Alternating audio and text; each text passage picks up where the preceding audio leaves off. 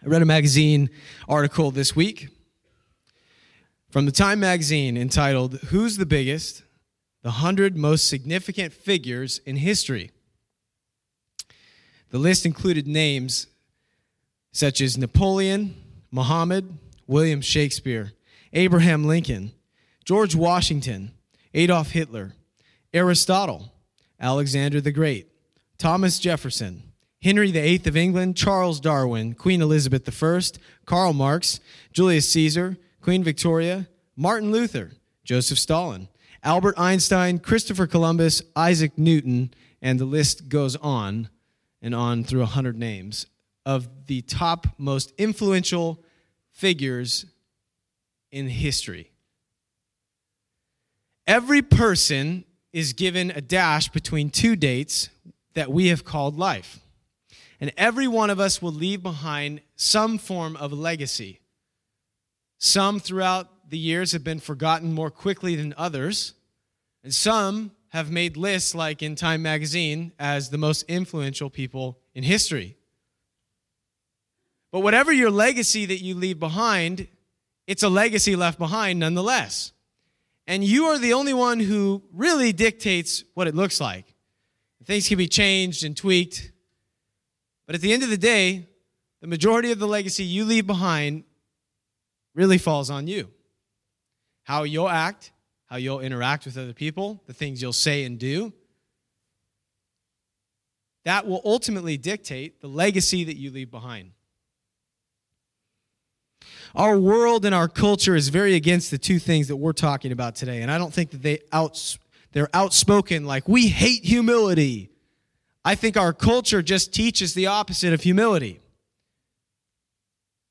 Secularism doesn't say, humble yourself before God, it says, exalt yourself and then let other people exalt you too.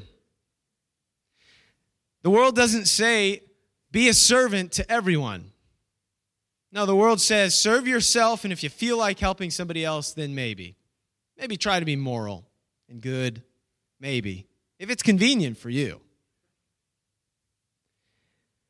To my surprise, there was a name that held the number one spot on that list from Time Magazine. You know what name held number one?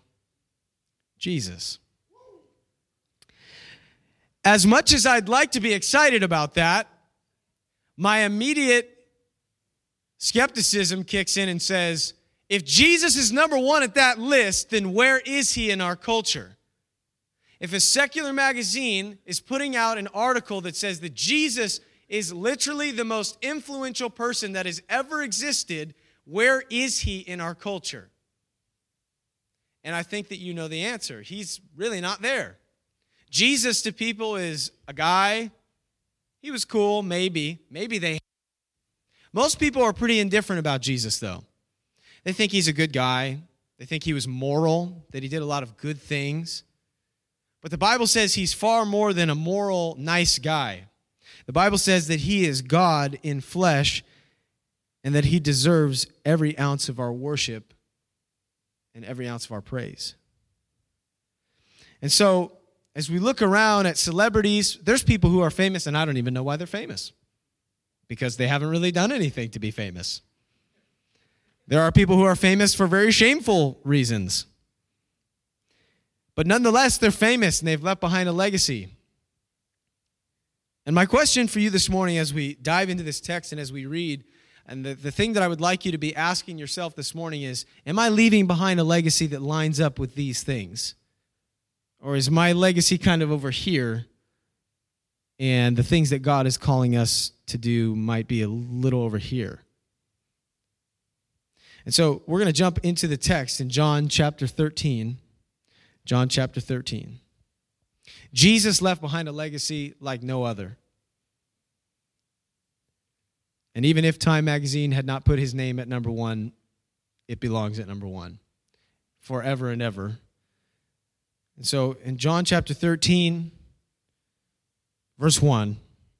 It says, Now before the feast of Passover, when Jesus knew that his hour had come to depart out of this world to the Father, having loved his own who were in the world, he loved them to the end. Verse 2 says, During supper, when the devil had already put it into the heart of Judas Iscariot, Simon's son, to betray him, Jesus, knowing that the Father had given all things into his hands, and that he had come from God and was going back to God. So we see it's the time of Passover. For the Jews, this was a big deal. The Feast of Passover was a celebration of their liberation from slavery.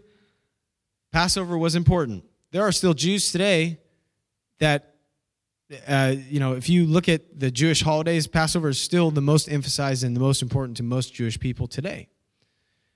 And so it's Passover time. Jesus is going to go to the cross during Passover. And this ultimately is the eve of Jesus' death.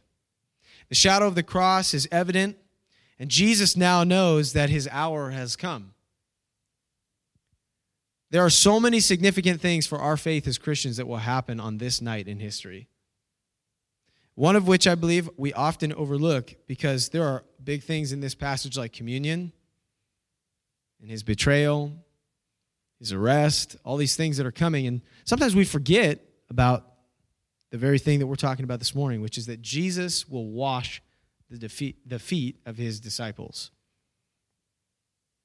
Verse 4 So he, Jesus, rose from supper, and he laid aside his outer garments, and taking a towel, he tied it around his waist. And then he poured water into a basin and began to wash the disciples' feet and to wipe them with a towel that was wrapped around him. This would have been the typical way that feet washing took place. And he came to Simon Peter, and Peter said to him, Lord, do you wash my feet?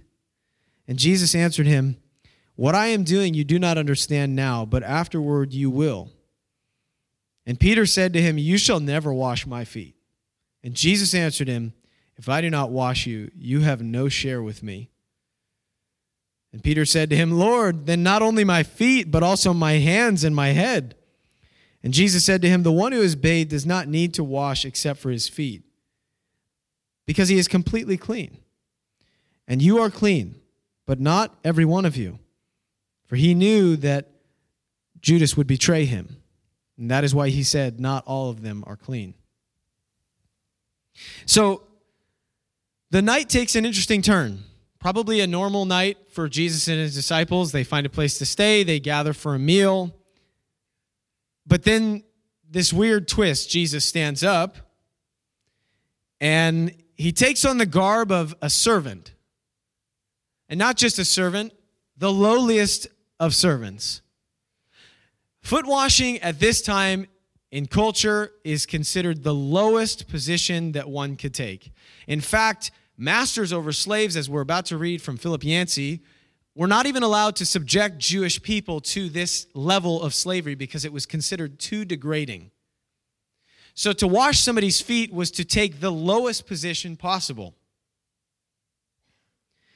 Jesus stands up, he prepares himself, and he washes the feet of the disciples. Philip Yancey says in his book, The Jesus I Never Knew, as I read John's account, I can't, I can't help but keep coming back to a particular incident that interrupts the progress of the meal.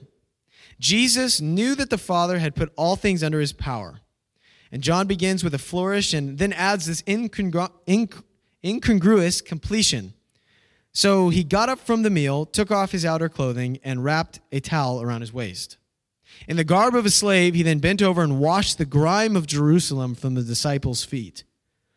What a strange way for the guest of honor to act at a final meal with his friends. What incomprehensible behavior from a ruler! I confer on you a kingdom, was told by him from the Father just before. And in those days, foot washing was considered so degrading that a master could not even require it of a Jewish slave. Peter blanched at the provocation. The scene of foot washing stands out to author M. Scott Peck as one of the most significant events of Jesus' life. Until that moment, the whole point of things had been for someone to be at the top. And now the man who was already at the top, a rabbi, a teacher, a master, suddenly got down to the bottom and began to wash the feet of his followers. I love this quote. In one single act, Jesus symbolically overturned the entire social order. Hardly comprehending what was happening, even his own disciples were slightly horrified by what was taking place.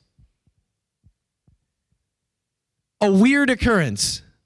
I like how Yancey says that. It's just weird interruption to what seems like a normal night. And the first thing that I want to hit on, you could say this is point number one, if you will. If you're taking notes, I would write this down. Humility is unannounced. If you look at the behavior of Jesus during this meal, Jesus doesn't stand up, get everybody's attention, and say, I am now going to demonstrate servanthood because you don't get it. No, Jesus doesn't do that. Jesus stands up, says not a word, takes on the garb of a servant, and begins washing the disciples' feet. Now, how weird would that be if you're one of the disciples? I, I was telling first service, you know, like I go to lunch with people all the time. I use Matthew as an example. Can you imagine walking into a restaurant? There's Matthew and I sitting at a, a booth. We're going to, you know, get a burger. And I ask the waitress for a bucket of water and I start washing Matthew's feet before we eat. That makes me uncomfortable just thinking about it. But can you imagine seeing this sort of a scene unfold. It would be quite bizarre. But what you have to understand is that foot washing was a regular occurrence in this culture. And so we see things like communion and, and other practices that we still carry out today. But I wonder what if we washed each other's feet on a Sunday morning? Now you're looking at the person next to you and saying, Not a chance, buddy right? You're looking at their shoes right now. Do they look well? Hygiene, right? We're not going to wash each other's feet today, but it's an interesting thought. If you call attention to your humility, it is no longer humility. Chuck Swindoll said, if you want to be a servant, don't spend too much time on the speech. Just serve because that is our role as Christians. We're called to serve. We have this deep desire within us as humans to want to be affirmed, and it is an understandable desire, but it is not necessarily how we are supposed to operate. We're not supposed to do things and say things and take action on certain things so that we can be recognized by man. Because Jesus said, No, do it unto your heavenly Father. Don't do it for the praise of men. Matthew chapter 6, let's turn there. Matthew chapter 6, just a few books back. It's the very beginning of the New Testament. Matthew 6. Now, this passage in particular is referencing giving, but it is still very applicable for what we're talking about this morning. Matthew 6, verse 1. It says, Beware of practicing your righteousness before other people in order to be seen by them. Now, I want to stop right there and say this. It doesn't say, Beware of practicing righteousness in front of other people. That is your call as a Christian to be righteous in front of others and when you're alone. But the, the issue in the text is the motivation for your righteousness. If you want to be righteous so that other people will see you in the sense that you want to receive uh, affirmation and praise, then your motivation is off. If you want to be righteous in front of other people to uphold who Christ is and what he's done in your life, that is a righteous desire in and of itself. But if your motivation for being a Christian or being a moral, righteous person is so that other people will think you're cool or good, you have it wrong because you're called to live unto Jesus. So Matthew is not saying don't be righteous in front of other people. He's saying do it with the right intentions. And then he picks up still in verse 1 For then you will have no reward from your Father who is in heaven. Thus, when you give to the needy, sound no trumpet before you. Don't announce it as the hypocrites do in the synagogues and the streets, that they may be praised by others. Truly, I say to you, they've already received their reward.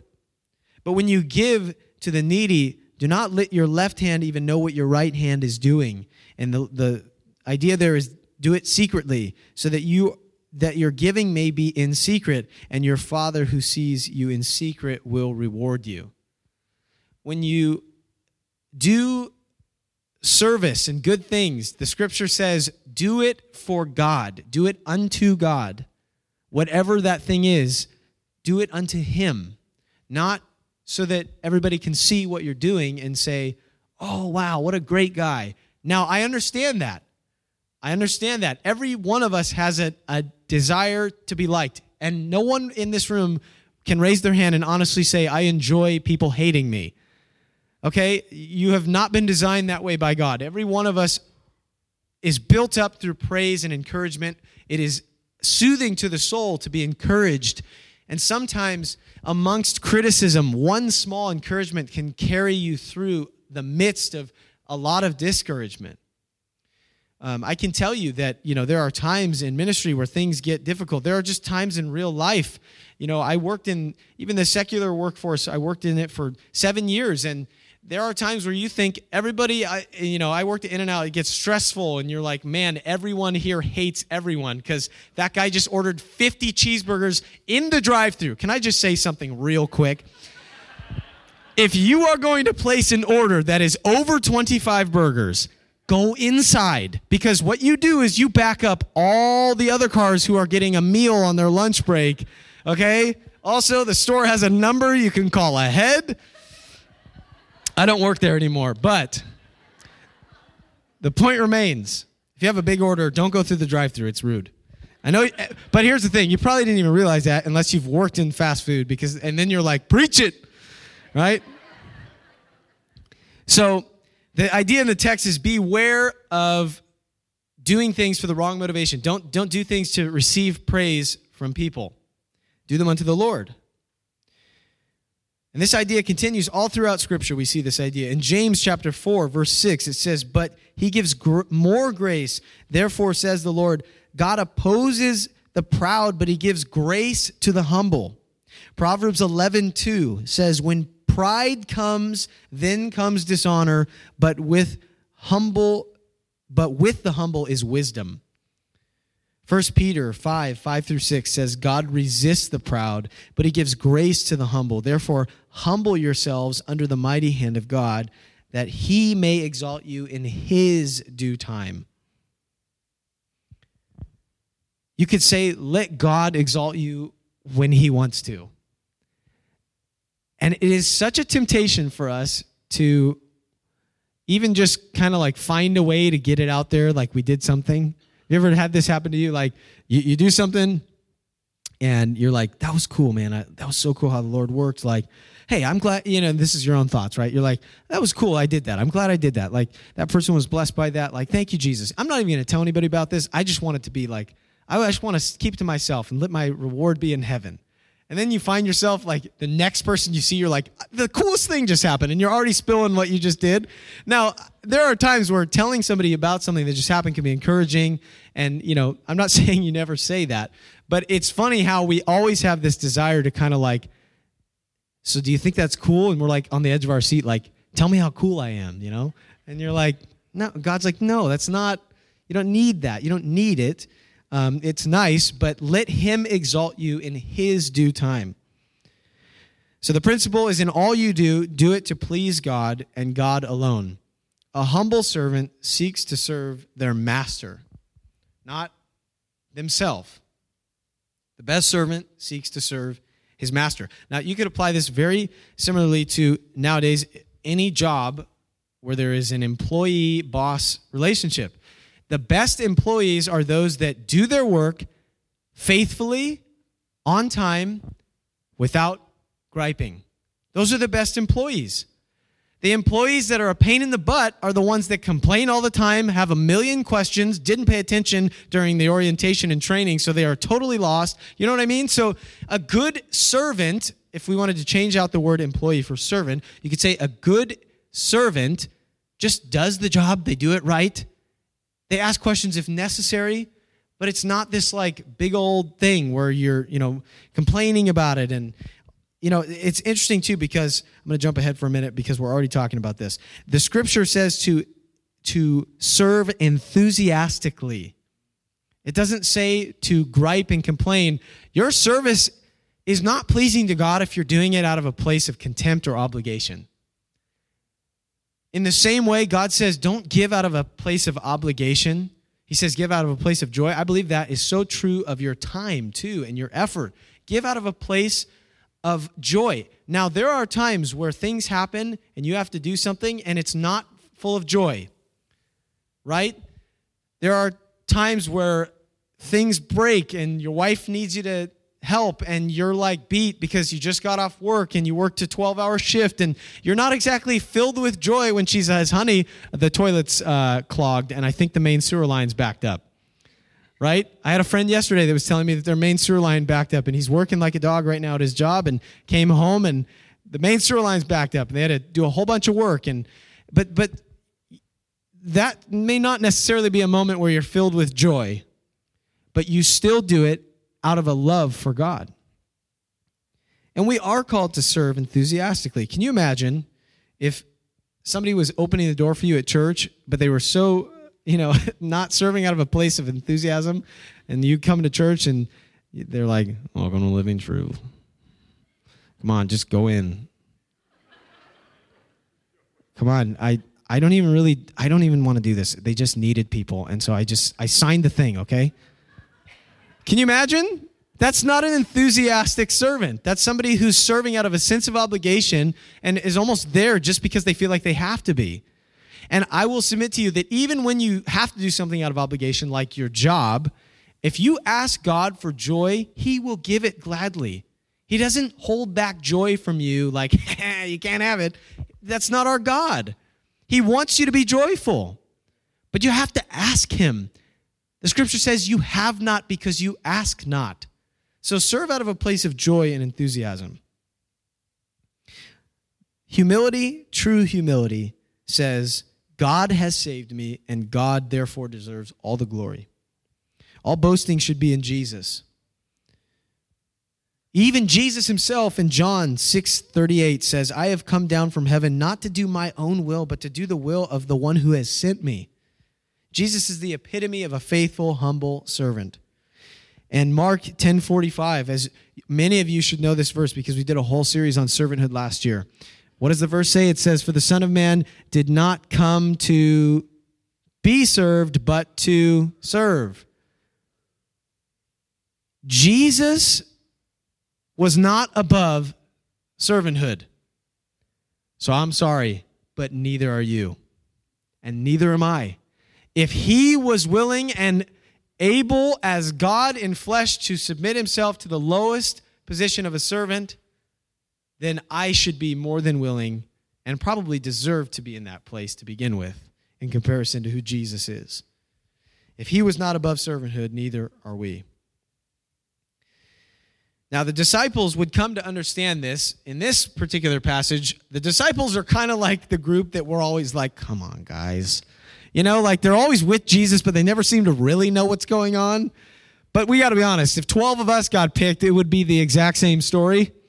Okay? But every time there's like this amazing unfolding, like the washing of the feet is pointing to how we're going to be washed ultimately by God and freed from our sins. And Peter's like, no. And you're like, no, you don't get it. You know, and there's all these times through scripture where the disciples are kind of just like, what is going on? And Jesus even says, You don't understand what's going on right now, but you will. And those are prophetic words because if you look at scripture, long after Jesus has already risen from the dead and has ascended back to heaven, preparing a place for you and I, Paul and James say, We are bond servants of Jesus Christ. The Greek word is doulos, to be a to choose to be a servant. And so Jesus was right. They would come to understand this idea that we were called to be servants of Christ. And like I said, the word is doulos. It means there's this uh, implication that it's a decision that you have made. It's not out of obligation. You have the ability to choose to become a servant. It's a servant by choice. That is what makes love significant a choice. When two people become married, when my wife and I shared our wedding vows, if we had been both obligated to be there, it would be a little less beautiful. Do you, do you follow? For anyone who is in this room who's married, when you said those vows, they were precious because the two of you are essentially saying, hey, there's a lot of people in this world, I'm choosing you and you alone, and I want to be faithful to you for the rest of my life, just you. And so it becomes significant because there's a choice involved. That is why God has given us free will, because we're able to make decisions. If we walked around pre programmed to love God, it's not significant. And in the same way, Jesus, as the cross is like coming, he's choosing to continue forward, to move forward, obedient to the Father for you and I. Did you know that even on this night, as the feet are being washed of the disciples, Jesus had you in mind? Because as the cross is coming nearer, he's thinking about all those who he will die for, who are guilty and condemned in their sin. But he still took the place of a servant. There is no greater calling than to be a servant, because if there was, Jesus would have done it. And because he took the place of servant, so should we. So the next point would be humility is able to receive. We look at Peter. What does he say? Peter said to him in verse 8, You shall never wash my feet. Peter says a lot of really bold statements, and then Jesus immediately is like, No, you're wrong. It's going to happen again. Later, early this next morning, Peter's going to take up a sword and try to fight, and Jesus is going to say, No. Let me, let me go to the cross. And again, they're still not totally sure what's going on. But Peter, you know, uh, I was kind of just picturing this scene. It's a weird one, right? So Jesus gets up, and we don't know if Peter was the first person that Jesus went to, um, or he was, you know, he'd already washed a few of the disciples' feet, and then he got to Peter. But nonetheless, when he gets to Peter, there's almost this picture. Now, how many of you have seen the famous painting of the Last Supper? I'm sure you have if you've been on Google, right? Okay, so all of us could say we're probably a little confused on how the Last Supper actually looked because of that wonderful painting. Everybody's conveniently placed to be facing the like artist, right? And there's like this massive stone table, right? And it's a, not at all what this dinner would have looked like. Most likely, they would have been reclined very low to the ground. It would have been a table that was just above the ground, and they would have been reclined. So they're not sitting on chairs or this really nice at this really nice table. So they're reclined, and I can kind of picture that Jesus gets to Peter, and Peter kind of pulls his legs back, right? And he's like, "You're not gonna, you're not gonna wash my feet." Now, there's two thoughts that could be applied to what is happening here. Some commentators would say, "Well, Peter's being prideful," and there's an issue with pride inside of Peter, and that's why he won't let Jesus wash his feet.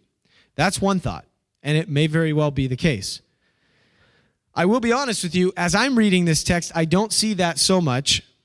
I more see myself in that situation doing the same thing, but not out of a place of pride necessarily, but more out of a place of like, I don't deserve. Why would you wash my feet? Like, this doesn't seem right. Whatever the issue may be, we don't know for sure, but we do know what Jesus says for sure that if Peter is not washed, he has no share, or some scriptures, uh, translations say no part with Jesus. If he's not washed, he has no part.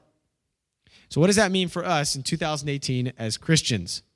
It means that if you're not washed by the blood of Jesus, which this is ultimately a picture of, then you have no part with him. That means that if you have not cried out to the Lord and said, Lord, I need you, cleanse me of my sin, the scripture clearly teaches that then yours is not the kingdom of heaven. And so many people will live their whole life in opposition to God, never asking for that cleansing when they so desperately need it. And as I said, I think that this is a picture of ultimately the cleansing that you and I so desperately need from our sin. And so the next point would be that humility is able to receive. Those who are humble will be able to receive. Now, what I mean by that? I mean this. We get weird sometimes when people compliment us. You've seen the scenario unfold in whatever ways in life, right? Somebody brings somebody to the front, or they stand them up at dinner, or they, or even they just start complimenting somebody, and they're like, no, no, no, no, no, no, no. They want to hide in like a hole, right? It's almost like they're running away from, uh, you know, I don't know. It's just like we get weird when people try to compliment us. But can I tell you that humility is able to receive? And there's two reasons why I think it's so important to let people bless you. And if people want to exalt you, the scripture says that the humble will be exalted. And God can use other people to build you up. And if you don't let people build you up, you possibly keep yourself from a blessing that God is trying to pour out on you through another person. But you also rob a blessing from that person who is trying to build you up. So it's a lose lose situation. So if somebody starts complimenting you and they're from, coming from a genuine place, let them do it because they're trying to encourage you. And so humility is able to receive. And I love Peter's reaction after Jesus says what he says. Then Peter's like, Well, then, Lord, wash my whole body, right? And Jesus is like, No, it's just a picture, Peter. Gosh dang it right? He's so patient with the disciples. But Peter is this big, boisterous man. He's probably got a big, burly beard, right? He's a fisherman. He's probably really strong. He's kind of, I always think of Peter as like this, just kind of, he's a big goofball. And he's probably like comedic relief at times for the group. But with that came, he's recorded saying several things that you're like, oh no, shouldn't have said that. Some of you are like, I am Peter. Let's look at verse 12. So it says, verse 12, when he had washed their feet, so Peter let him wash his feet, goes through all of them, and then it says, he put on his garments and he resumed his place. And he said to them, Do you understand what I have? You do not understand what I have done to you. You call me teacher and Lord, and you are right, for so I am. If then your Lord and teacher, I am your Lord and teacher, have washed your feet, you also ought to wash one another's feet. For I have given you an example that you should do just as I have done to you. Truly, truly, I say to you, a servant is not greater than his master, nor is a messenger greater than the one who has sent him. So if you know these things, we have been reading the book of James. The book of James says, don't be just a hearer, but be a doer. So, if that's what the book of James says, then Jesus is literally, well, he's not reiterating it because that text will come, but the same principle. He says, if you know these things, blessed are you if you. Blessed are you if you. If you do them. Thinking about being a servant is great, but it means nothing if you aren't actually a servant. I think about being really buff all the time, and that's not really doing anything for me, huh?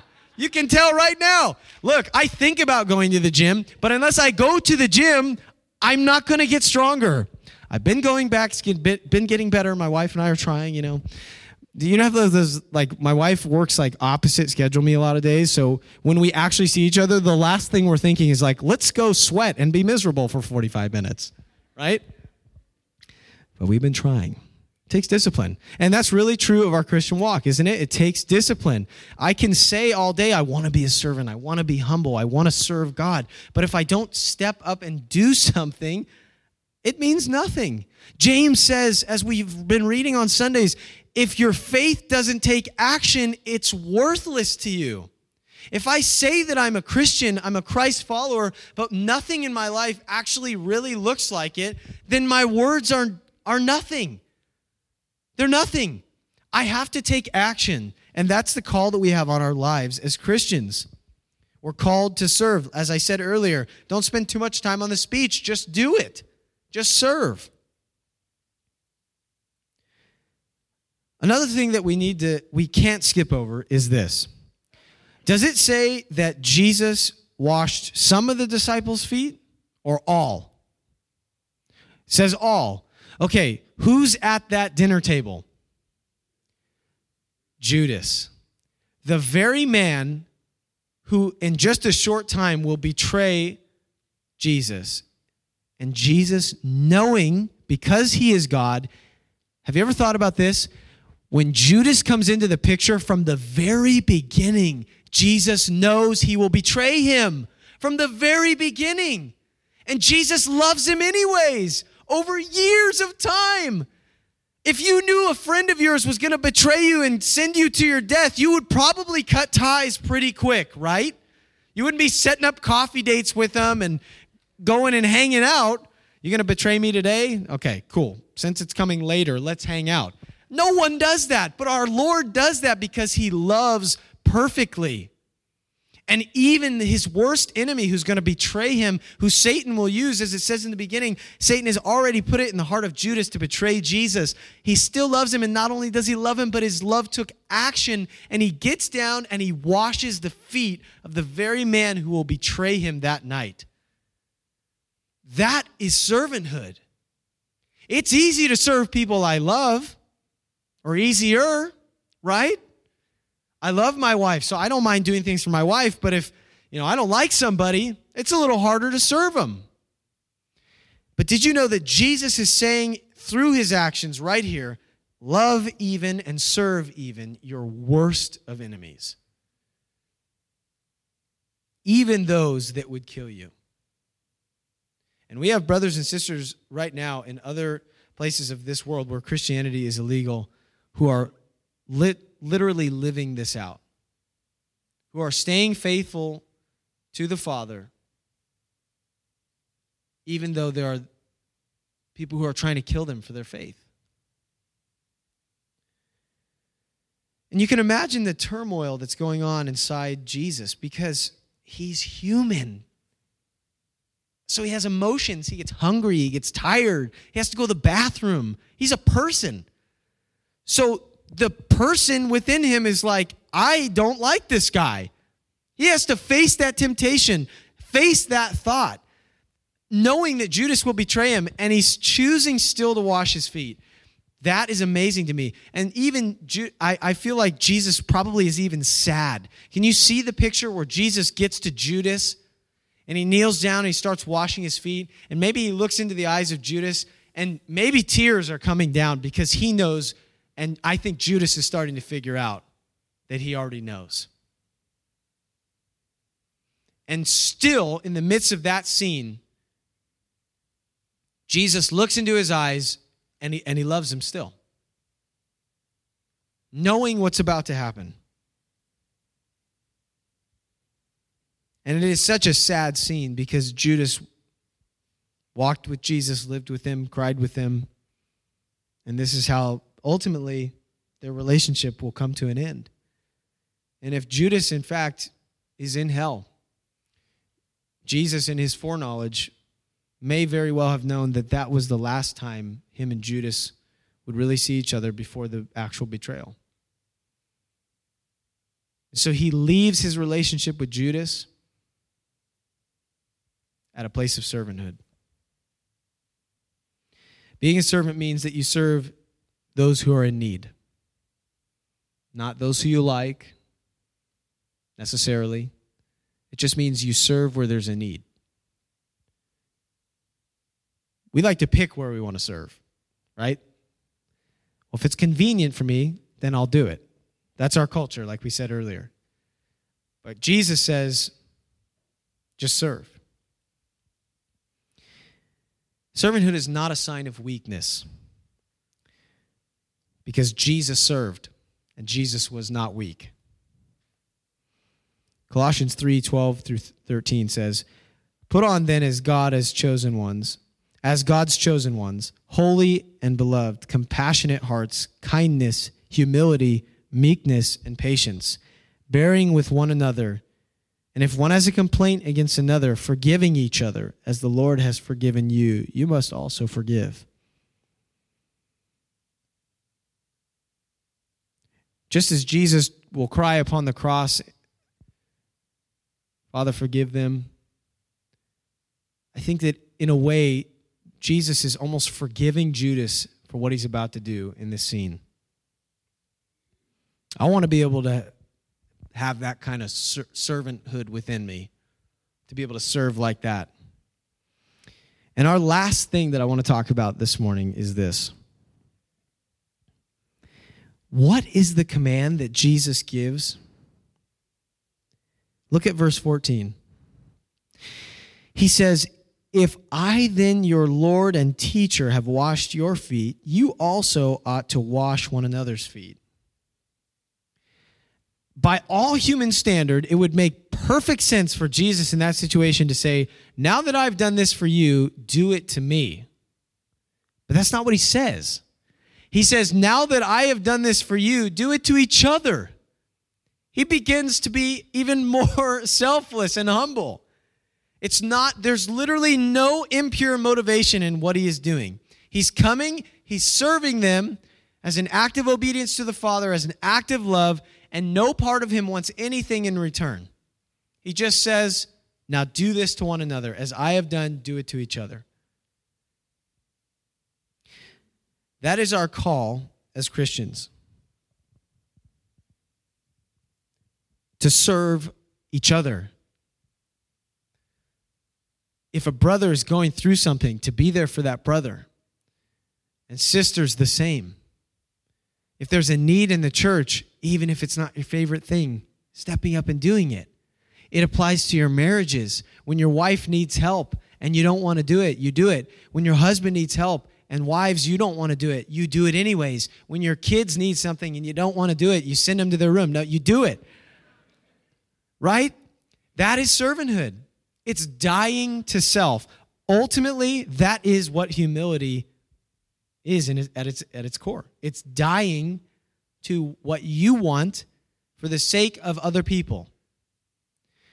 Now, I think that humility gets misconstrued in church all the time.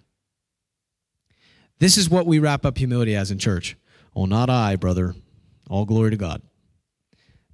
I get why some people say that, but that's not humility. Humility is just through your actions pointing the glory to God. If you're not a humble person, but then somebody like, you know, point something out and then you're like, oh, glory to God. You know, it's like that, that doesn't really mean much if your life doesn't reflect that. But if your life reflects the idea of servanthood, then let God exalt you in His proper time. Let other people build you up. Don't do it on your own. Nobody likes the guy that builds himself up, right? Nobody likes the guy that's the me monster. Brian Regan has a, uh, he's a comedian. He has a, a, sketch where he talks about the me monster, and there's always one at a dinner party, right? and he's at a dinner party and there's a guy sitting across the table and the guy won't shut up about himself. He's like oh, i own three uh, private jets and i got a i got a half a million dollars in my uh, checking account and then i have six million and uh, half in uh, my and he's just going on and on about himself.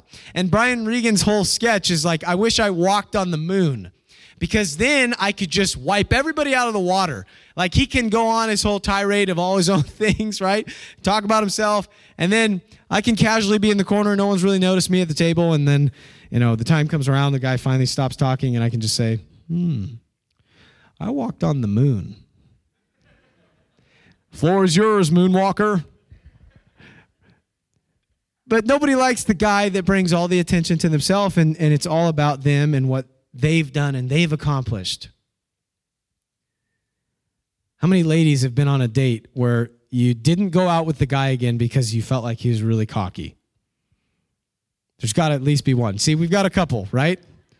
I've gone out to coffee with guys that I'm like, I don't want to be your friend because you talked about you the whole time. I'm just kidding, kind of. but you know what I mean. And what a lot of those people probably don't even realize is that it's a biblical principle. Just don't build yourself up. Let other people do it. And now, one last thing is this humility doesn't mean that you think you're the worst person ever. It means that you think of yourself in correct place compared to who God is and what he has done. If I understand how desperate I am for Jesus, then humility should flow naturally from my life. I'm going to mess up. I will have my moments. We will have our moments.